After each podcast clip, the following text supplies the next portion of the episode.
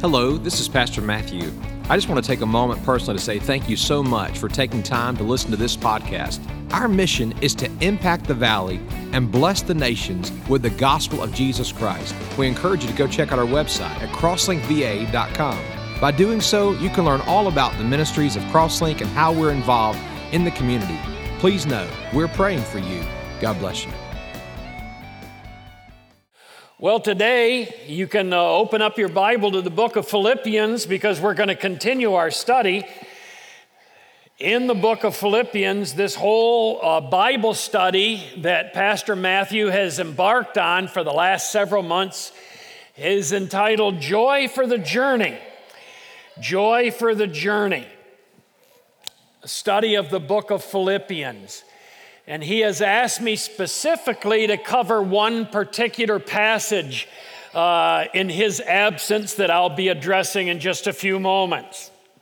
First of all, though, I want to find out how much we've learned, how much all of us have learned together from this study of the book of Philippians, what we've learned in this uh, uh, joy for the journey. So let's take a few minutes to review before I uh, plug on ahead, all right? First of all, a couple of things just to remind you of. Number one, joy is not an expression of our feelings, but an expression of our faith. Now, the reason for that is simple. Our feelings on any given day can be up or down, they can be all over the place. You may not feel very well today, as a matter of fact. Physically, I don't feel very well. My knee is killing me. I'm scheduled this Wednesday for knee surgery, and I just can't wait to get that over with because I've been in so much pain. But at any rate, you know what? The joy of the Lord has nothing to do with how you feel. Feelings come and feelings go, and feelings may be deceiving. I put my trust in the Word of God, naught else is worth believing. Martin Luther. So, feelings, our faith, uh, uh, this joy of the Lord is based on faith, not feelings. Secondly, the joy of the Lord is not based on circumstances, but based on our relationship with Christ. Circumstances can be very depressing. We live in an age right now for the last several months. Our world has been quite depressing. Circumstances have been about as bad uh, as I've seen it in my 70 plus years of life on planet Earth. I mean, let's face it, folks, things are bad as far as circumstances. But the joy of the Lord has nothing to do with the circumstances of our world. Has nothing to do with that. The joy of the Lord is simply that the joy of the Lord. It is our relationship, which no matter what the circumstances are, no matter what's going on around us, no matter what is devastating us, like the coronavirus, I want to tell you, Christ is the one permanent thing that you can count on for all eternity. He is always there, He'll always care for you. And we have a, a precious relationship with Jesus Christ. And nobody can take that away, no matter what our circumstances are. Our, you know, it, the joy of the Lord transcends anything that's here on this earth. It, it's a deep, abiding, permanent relationship, a personal relationship with God through Jesus Christ. It's not a human thing, it's a God thing. The joy that we're talking about is not an earthly joy, it is a divine joy, the joy of the Lord. Number three, joy is not based on feelings, but on faith. It's not based on circumstances, but on a relationship. Number three, joy is not an emotional mood. Some of us may not be in a good mood today. Your wife has already told you that, right, guys? you you know, your mood, you have mood swings. A lot of people have quite dramatic mood swings uh, from day to day. It's not an emotional mood, but it is, listen carefully, a spiritual mindset. A spiritual mindset. Pastor Matthew taught us in the last week that he was here before he left that it's all about the mind of Christ. As a matter of fact, the thing that you get the most out of the book of Philippians is this the word joy or rejoice is used like 16 times, but also 16 times you have the word think, like think on these things, Philippians 4 8, or let this mind be in you that was also in Christ Jesus, Philippians 2 5. See, it has a lot to do with how we think spiritually, our mindset. And if we think scripturally, if we think biblically, we will know what it is to have the joy of the Lord. Well, the Philippian believers were exhorted by the Apostle Paul to rejoice in many things.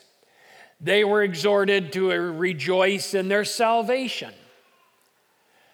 I mean, if there's nothing else you can rejoice in this morning, it's the fact that you're saved, your sins are forgiven, you have a home in heaven, and let me tell you, if you can't rejoice in that today, you're in bad shape.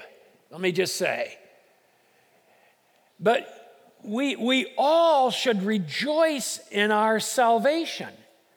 We have something that the world out there knows nothing about the joy of salvation. Think of it. Where would we be this morning were it not for the knowledge of our saving relationship with the Lord Jesus Christ. So they were rejoicing in their salvation, they were rejoicing in their service. They knew what it meant to serve the Lord. And all of us who serve the Lord have discovered something. There is a certain joy, a satisfaction, a blessing. There is a certain fulfillment that comes to our hearts and to our lives when we get our mind off of ourselves and we think about others and we live our lives to serve other people. That's what makes a good marriage. Is not focusing on you and what you want and what your desires are, but on, on others, on your spouse. And that's a that theme is, is all through the book of Philippians. So they rejoiced in their salvation, in their service, and even in their suffering. Can you believe that?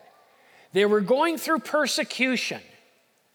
Ever since the Apostle Paul had been there and founded the church, this church, from its very beginning, from its very inception, had experienced persecution. Paul refers to that particularly in chapter 1, where he talks about the fellowship of his sufferings. The, the matter of being able to rejoice, you say, How in the world can anybody rejoice in suffering? I mean, that doesn't even seem possible to be able to rejoice in suffering. Ah, but here's the truth the Apostle Paul exemplified what that looks like in real life.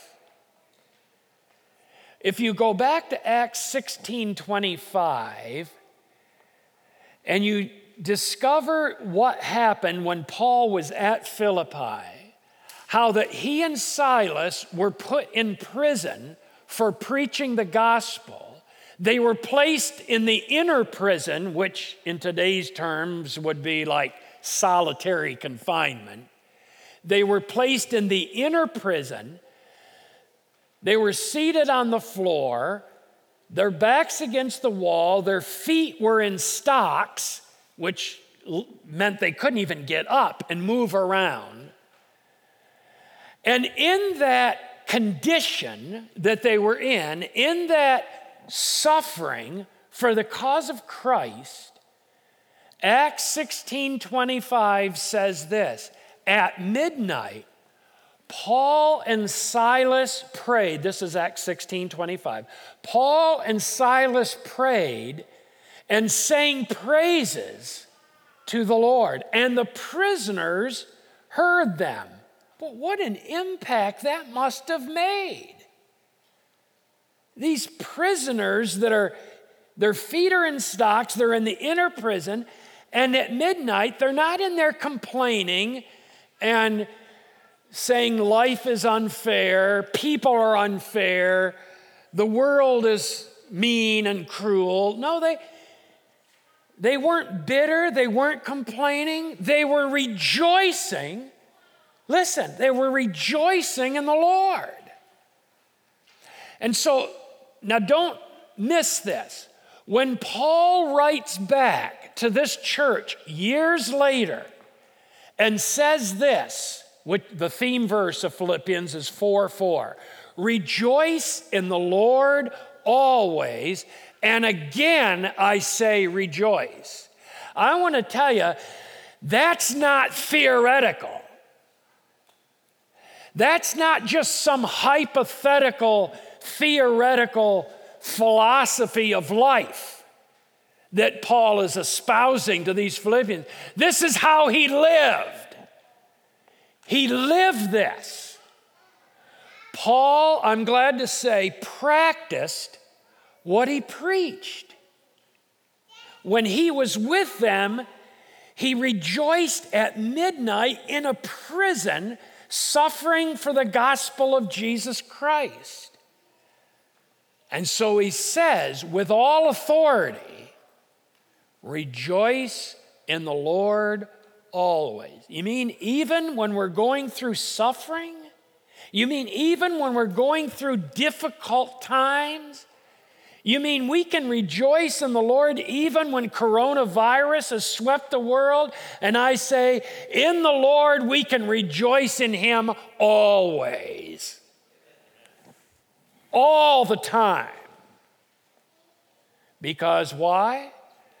Joy is not based on feelings, it's based on a relationship with Jesus Christ. All God's people said, Amen. It sure is. What a testimony it is when the world is watching you and they can see the difference that is in your life because of Christ. And nowhere is your testimony more clearly evident than when you're going through trials. I mean, all of us can have a good testimony when life is going along real good. I mean, it's easy to praise God and, and rejoice in the Lord when, when everything's going good. But when trials come into our life, when we go through great difficulties, I want to tell you, that is when our testimony for Christ really counts. That's when it counts.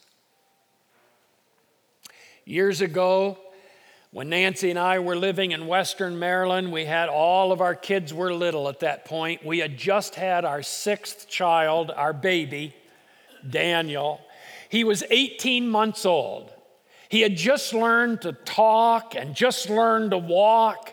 Uh, you know, you usually start that about one years old. And so he was now toddling around. And uh, I did not, my wife was a registered nurse in those days, and so she was at the hospital. And she left me in charge of the kids. Wives, that's, that's your first mistake right there. But I said, go ahead, I'll, I'll watch the kids. And uh, so I did not know it, but as I was out there at the kitchen sink doing the dishes after supper, I did not know that our child number five, our second youngest, Laura, who was about five years old, had opened the door, the front door, and let Daniel out. I didn't know that. So there I am, being a good husband, washing the dishes, and all of a sudden I heard a sound that I will never, to the day I die, I will never forget this sound. Somebody was pounding, I mean, pounding on the front door. And I go to the door and I open it, and they said, You better call an ambulance. Your little boy was just run over out in the street. So I called 911 and ordered the ambulance. And I went out to the street and I bent over his little body. And I could tell that he was still alive because he was like gasping for air. And uh, blood was coming out of his mouth. And the poor lady that had run over him, she was about 100 yards up the street. She had gotten out of her car and she was just screaming in agonizing pain herself for what had, she had done. And uh, as I'm down there on the ground, bent over my little boy, the neighbors, all of the neighbors in the whole neighborhood started gathering around. These are the neighbors that knew that I was a pastor, but every time we would invite their kids to go to vacation Bible school or we would invite them to come to hear some evangelist preach at church, or whatever special occasion was going on at church that I thought might encourage the neighbors to come to church, we would try to reach out to them. And we'd never really, sad to say, been very successful in getting our neighbors interested in spiritual things. And I can remember distinctly as I'm down there on the ground holding the little head of my baby, I, and the, all these neighbors are gathered around, I can remember this thought going through my mind. Today, right now, your testimony for Christ begins with these people.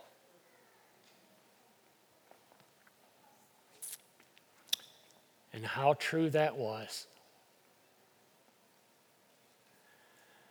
Actually, it was through that episode that we built, started building a relationship with some of those neighbors. And at least one of those families has not only been saved, but has gone on to be faithful in the local church that our oldest daughter now attends. And I want to tell you, when the Bible says rejoice in the Lord, it means, you know what that means? It means rejoice in the Lord. Amen? Doesn't matter what circumstances are. You say, Pastor, if you know what I was going through, it's easy for you to say that. And I admit it's easy to say it.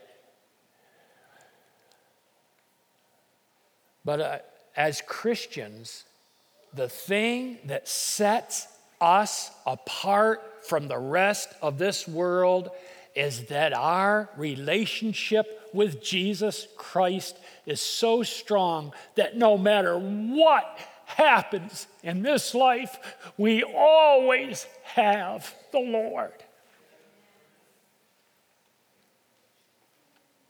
I'm glad to tell you that after the medevac helicopter picked him up, flew him across to the local hospital, the same hospital that my wife was working at.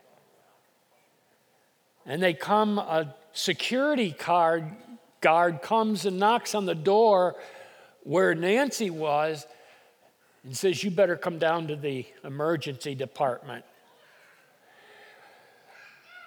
I remember what the pediatric doctor said after he examined, after a couple hours of working. They worked intently on him for several hours. And the pediatrician came out and said to my wife, and he was of a total different religion, world religion. He wasn't a Christian in any sense of the word. And he said to my wife, This is a miracle your Lord loves you. Isn't that amazing? Your Lord must really love you. So, you know what? We learn. We learn through experience this thing about rejoicing in the Lord. Now, before we come to today's text, I want to look at three other verses all through the Bible that talk about the joy of the Lord. Let's quickly look at this and then we'll get into our text for today. First of all, Nehemiah 8:10. If you're taking notes, you can write these references down. That Nehemiah says, "The joy of the Lord is your strength." He was trying to encourage the workers up there in the city wall that were so exhausted, they were so tired, they were so bogged down rebuilding the city walls and he encourages them and he says, Listen, the joy of the Lord is your strength. Boy, I love that verse. Secondly, King David, at the lowest moment of his life when he fell into sin, and he goes into that, that tremendous prayer of confession. It's Psalm 51 12. And David makes an amazing statement. He says this God, restore unto me the joy of thy salvation. You know what that tells me? It tells me that even though you cannot, as a Christian, lose your salvation, if you've been saved, you're a child of God, that is a permanent relationship. Though you can't lose your salvation, you can lose the joy of your salvation. And do you know how you can do that? It's by falling into sin, like David did. No wonder David said, God, give me my joy back. I don't have any joy in my life. And the reason he said that is just so obvious. When sin comes into the life of a Christian, it'll rob you of your joy. And if you're here in this audience this morning and you say, Pastor Seaford, something's really wrong with me, I just don't have that joy in my life, then maybe a good place to begin is to say, Is there some sin in my life? Because the one thing that'll rob you of the joy of the Lord is sin, harbored sin in your heart. No wonder David said, Restore to me the joy of thy salvation. And then one more verse. I love this verse, Jeremiah 15 16, where Jeremiah says this Thy words were found, and I did eat them. And thy word was unto me the joy and rejoicing of my heart. Jeremiah, think of it, he's called, by the way, the weeping prophet because he really suffered for the Lord. But isn't it amazing that even he, the weeping prophet, he knew something about where the source of joy comes from? He knew what it took in order to make sure that we have the joy of the Lord. And so, where do you find that? You find that in the Word of God. If you spend quality time, listen, every day in your devotional life in the Word of God and, in, and focus on its precepts and its principles, if you're faithful in your devotional life and you hide God's Word in your heart, I want to tell you that's the source of joy. Thy words were found, and I did eat them, and they were unto me the joy and rejoicing of my heart. So we need to take care that our own personal devotional life is all that it needs to be as Christians. because that's the source of the joy of the Lord is the word of God. Oh, and by the way, a word of thanks to the many of you that this year are using my devotional guide that I just authored here in the last year uh, as your devotional guide. And I want to say thank you. Several of you have come up to me and say how much you are getting out of the devotional, and I appreciate that. I'm glad it's being put to good use. And I thank God for that. If it encourages your life on a daily basis, if it gets you in the Bible day after day, in your own personal devotions, it accomplishes the whole purpose for which I wrote it. So thank you.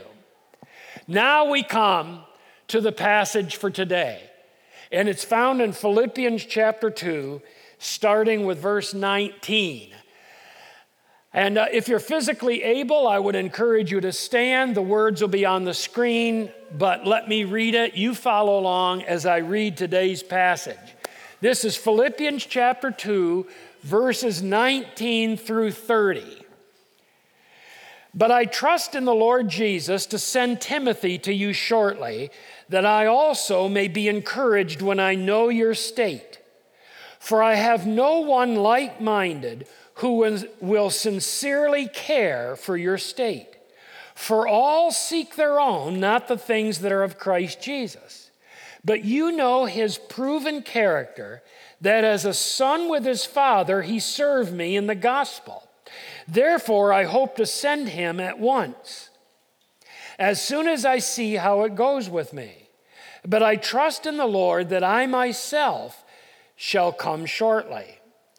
Yet I considered it necessary to send to you Epaphroditus, my brother, fellow worker, and fellow soldier, but your messenger and the one who ministered to my need, since he was longing for you all and was distressed because you had heard that he was sick. For indeed he was sick, almost unto death. But God had mercy on him and not only on him, but on me also, lest I should have sorrow upon sorrow. Therefore, I sent him the more eagerly, that when you see him again, you might rejoice, and I may be less sorrowful. Receive him, therefore, in the Lord with all gladness, and hold such men in esteem, because for the work of Christ he came close to death, not regarding his life to supply what was lacking in your service toward me. Shall we pray? Lord, bless this Bible study and this passage now to our hearts. In Jesus' name, amen. Thank you. May be seated. Well, we're done reviewing. Now we get into today's text. This passage was specifically assigned to me by Pastor Matthew. He said, Pastor Seafried, would you take this portion of Philippians? I skipped over it. Now, the reason he did, let me explain to you why he did that. I was a pastor for 45 years, and while the Bible exhorts all pastors to preach the whole counsel of God, Genesis to Revelation, and everything in it in between, there is one theme that is very difficult kind of touchy, kind of awkward for pastors to deal with. It's not money, well, that too, but it's the subject of what is the character of a good, godly pastor? What's the character qualities of a good pastor. You see, the reason it's so hard for a pastor to preach on that is it is a little awkward. You don't want to come across as sounding self serving or boastful in any sense because you'd be preaching about yourself. And so, Pastor Matthew, very wisely, instead of preaching about himself, he asked me to preach about him. And I can do that because I come here and I'm a deacon here. So I'm the perfect person to preach this passage to you today. And I fully understand why it was that he passed over this text and passed it on to me, because I would do the same thing. What is the character, you say? What is the character of a real pastor? What does it mean to have a pastor's heart? You know, what's involved in that? Well, several things. First of all, we look at this passage of Scripture and I notice three people. There's three main characters. Paul, he was the veteran apostle with a pastor's heart. He just had to know how this church was doing. It's like he was thinking, I can't stand not knowing how these people are they how they're doing spiritually since I left them. So he is the apostle with a pastor's heart. Then there's Timothy, the associate pastor, who was like minded. He was just like the apostle Paul because he cared about this church. And then there's Epaphroditus. Boy, what a name that is. What a Greek name that is, Epaphroditus. The name, by the way, means lovely or handsome. Good name for a pastor, handsome, isn't it? Epaphroditus. But what a godly man he was. And as you just found out from this passage, he almost died serving the Lord. He was so committed to the service of Christ he uh, sacrificed even his health for the cause of Christ. Now, if you look at this passage, I've outlined it in these three ways. Number one, pastoral concern. See, what makes a good pastor? I can tell you what makes a good pastor. A good pastor loves his flock. A good pastor is concerned about his people. He does more than just get up and preach. Preaching is important, but I want to tell you a good pastor loves his people and is concerned about their every need. He's at their bedside when they're sick. He grieves with the family when there's a loss in the family. He's, he, he, just identifies with their hurts and their burdens and and whatever the burden of the person is, that becomes, and I can say this as a pastor, that becomes the pastor's burden. He literally carries the burdens of the whole congregation. Why? Because that's what pastors do. They're concerned. Pastoral concern. Now, I see that in the word, the phrase that's used twice in our text. It's used of Paul. He says, Because I want to know of your state. And then he talks in the next verse, verse 20, about Timothy. I'm sending Timothy. I have nobody like minded that he may uh, know what your state is because he cares about your state. You see, that's pastoral concern. Secondly, I see something else in this text. I call this pathetic conditions. That's verse 21. Right in the middle of this wonderful description of how good these men were that were serving the Lord together, you have this kind of negative verse right stuck in the middle of it. For all seek their own, not the things that are of Christ Jesus.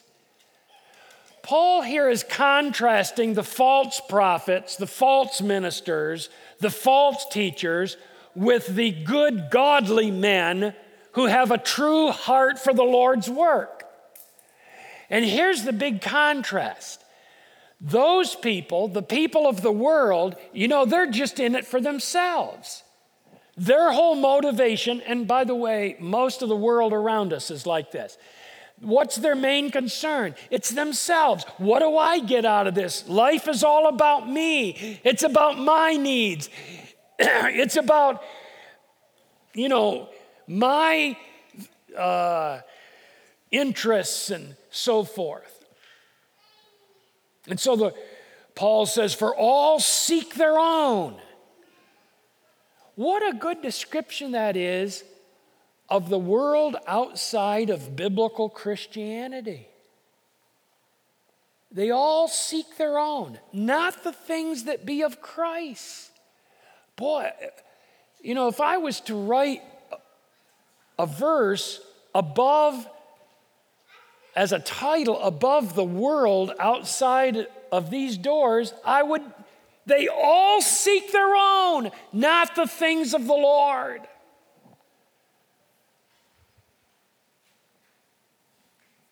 That's just so evident in our culture, isn't it?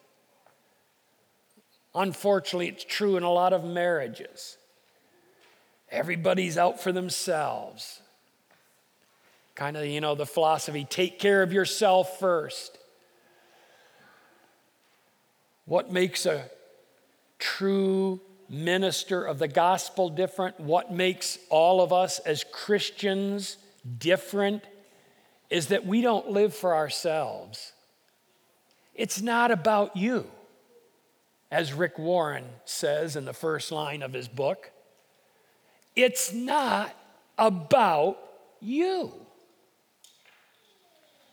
It's about Christ. And it's about others. You don't exist for yourself, you exist for the needs of others. By the way, you're here in the latter part of Philippians 2. Go back to the early verses of Philippians 2 and look at verse 4. This chapter actually begins with this whole concept. Let each of you look out not only for his own interests, but on the interests of others. Another translations Look not on your own things, but on the things of others. It's so, so vitally important that we be others minded. Matter of fact, someone has wonderfully taken the word joy and come up with this acrostic Jesus, others, and then guess who's last? You. Jesus, others, you. That's a good description of joy. And so we see this verse for all seek their own things, not the things of Christ. And then finally, number three, Paul gets into describing these, I call them profitable companions. See, the ministry is a team. Here, it is true here at Crosslink also. It's not just Pastor Matthew, there's an entire pastoral team of men that God has brought to this place. And Paul talks about these, quote, profitable companions. And might I just say that if you don't get anything else this morning, I want you to get this. I think that it's very important for us as Christians to make sure that we communicate, that we communicate to those on the pastoral staff of Crosslink Community Church that we love them, that we pray for them, that we appreciate them, and that we just honor and esteem them for their work's sake, and we just wish them well. Amen? Yes, go ahead and clap. Clap for all of them. God has put together a tremendous team of men. I can say that having been a pastor and having had my own pastoral staff over the years, The thing that is such a blessing here at this church is the way God has brought these uniquely gifted men together to serve side by side. And I want to tell you, you folks don't know what a blessing it is to have these servants of God in your midst. Can I just say that? And so here's my practical application of this message today sometime over the course of the next couple of months, whenever you have good opportunity to do so, go up to them, each of them, and let them know. Say, you know what? I love you. I appreciate you. I appreciate your work. And I want you to know that I'm praying for you and I support you and, and God bless you and your family. I want to tell you, take it from the heart of a pastor who has pastors deal with pressures and problems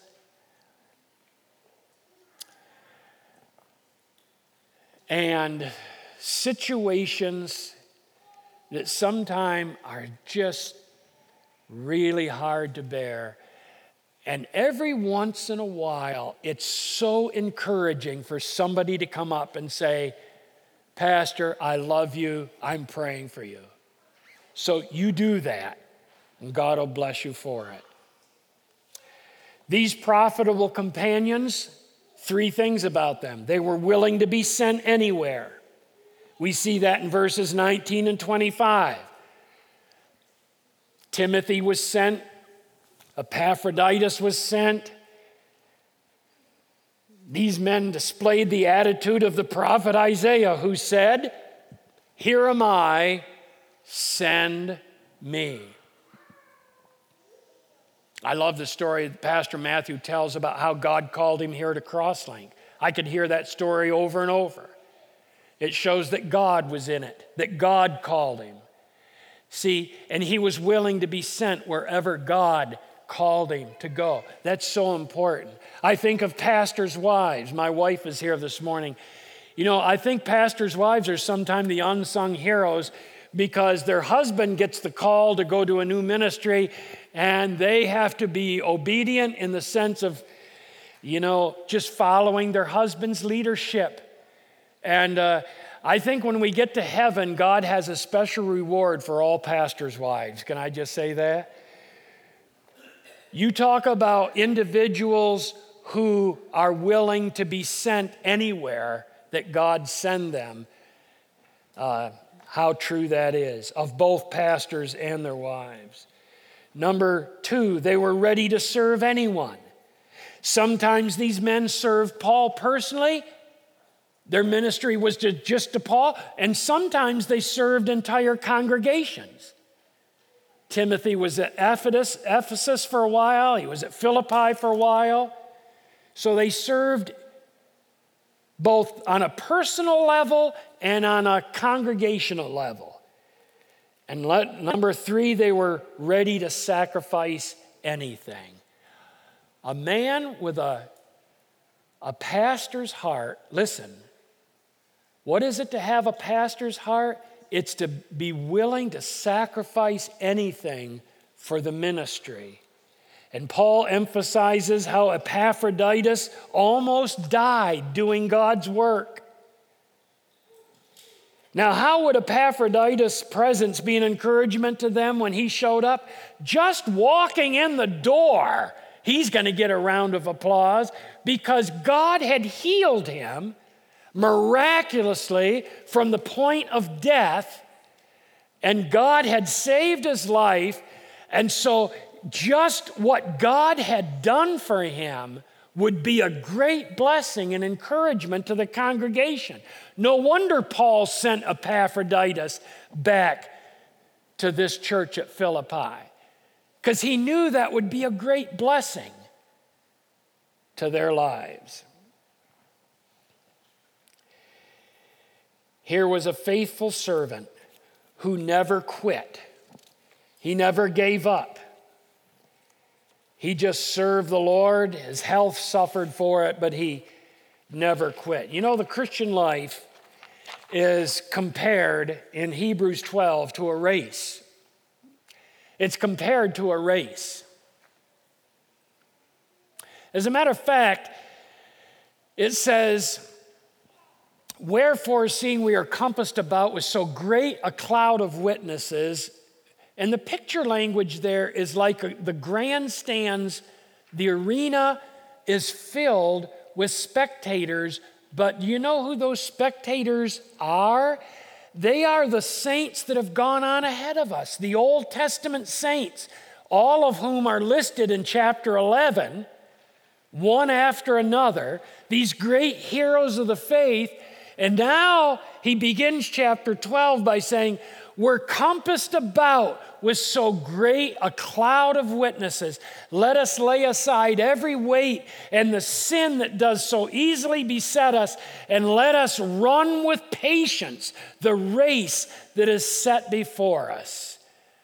Run the race that is set before you. The Christian life is not a sprint. When I was in high school, I was good at a 100 yard dash. In those days, they didn't do meters. This shows how old I am. It was in 100 yard dash. I was good at short distances.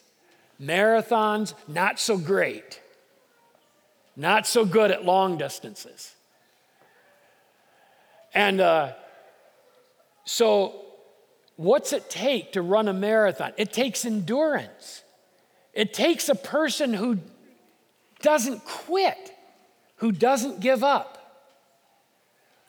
And the good news is, all around us, we have people encouraging us in our Christian life. You young people here today, and there's a bunch of you here, your parents are your biggest fans. They're cheering you on. Now, I know when you're a teenager, you kind of lose sight of that, but when you grow up, you'll realize, yeah, they really were cheering me on. I remember my dad when I played football in high school. Very first game, my freshman year, very first play of the game.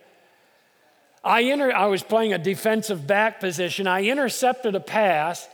I was, I'm running down the left sideline, and I might say that I had speed. I was fast, all right? I wish I, my leg was like those days. But um, you know, my dad, he's running down the sideline right beside me, step for step. Can you believe it?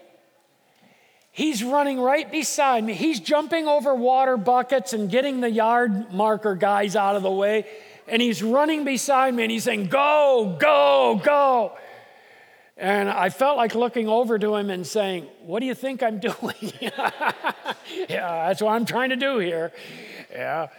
So, but he was cheering me on. Folks, other Christians are cheering us on in our race. I want to close with a poem. I've always appreciated this because it captures the spirit of people who don't quit, they don't give up, they serve the Lord until they come to the finish line. Listen to this. A children's race, young boys, young men, how I remember well. Excitement, sure, but also fear. It wasn't hard to tell. They all lined up so full of hope each thought to win that race, or tie for first, or if not that, at least take second place. And fathers watched from off the side, each cheering for his son. And each boy hoped to show his dad that he would be the one. The whistle blew, and off they went, young hearts and hopes afire. To win and be the hero here was each young boy's desire. And one boy in particular, whose dad was in the crowd, was running near the lead and thought, My dad will be so proud. But as they speeded down the field across a shallow dip, the little boy who thought to win lost his step and slipped. Trying hard to catch himself, his hands flew out to brace. and amidst the laughter of the crowd, he fell flat on his face. So down he fell, and with him hope. He couldn't win it now. Embarrassed, sad, he only wished to disappear somehow. But as he fell, his dad stood up and showed his anxious face, which to the boy so clearly said, Get up and win the race. He quickly rose, no damage done, behind a bit, that's all, and ran with all his mind and might to make up for his fall. So anxious to restore himself, to catch up and to win, his mind went faster than his legs. He slipped and fell again. He wished then that he'd quit before with only one disgrace. I'm hopeless as a runner now. I shouldn't try to race. But in the laughing crowd, he searched and found his father's face, that steady look which said again, Get up and win the race. So up he jumped and tried again, 10 yards behind the last. If I'm to win those yards, he thought, I've got to move real fast. Exerting everything he had, he regained eight or ten, but trying so hard to catch the lead, he slipped and fell again. Defeat, he lied there silently, a tear dropped from his eye. There's no sense running anymore. Three strikes, I'm out. Why try? The will to rise had disappeared, all hope had fled away. So far behind, so error prone, a loser all the way. I've lost, so what's the use, he thought. I'll live with my disgrace. But then he thought about his dad, who soon he'd have to face. Get up, an echo sounded low. Get up and take your place. You were not meant for failure here. Get up and win the race. With borrowed will, get up, it said. You haven't lost at all. For winning is no more than this to rise each time you fall. So up he rose to run once more, and with a new commit, he resolved that win or lose, at least he wouldn't quit. So far behind the others now, the most he'd ever been, still he gave it all he had and ran as though to win. Three times he'd fallen, stumbling, three times he rose again. Too far behind to hope to win, he still ran to the end. They cheered the winning runner as he crossed the line first place, head high and proud and happy, no falling, no disgrace. But when the fallen youngster crossed the line last place, the crowd gave him the greater cheer for finishing the race. And even though he came in last with head bowed low, unproud, you'd have thought he won that race to listen to that crowd. And to his dad, he sadly said, I didn't do too well. To me, you won, his father said. You rose each time you fell. Now, when things seem dark and hard and difficult to face, the memory of that little boy helps me in my race. For all of life is like that race with ups and downs and all. And all you have to do to win is rise each time you fall. Dear Christian, don't quit, don't give up. Be faithful running the race that is set before you all the way to the finish line. Finish the race that God has given to you. Be like Epaphroditus, who, is exempl- who exemplifies the trait of faithful service and not quitting. Let's bow in prayer. Father, thank you so much for speaking to our hearts today and giving us the example of these men Paul's team of men who faithfully serve together in ministry and become patterns for us to follow.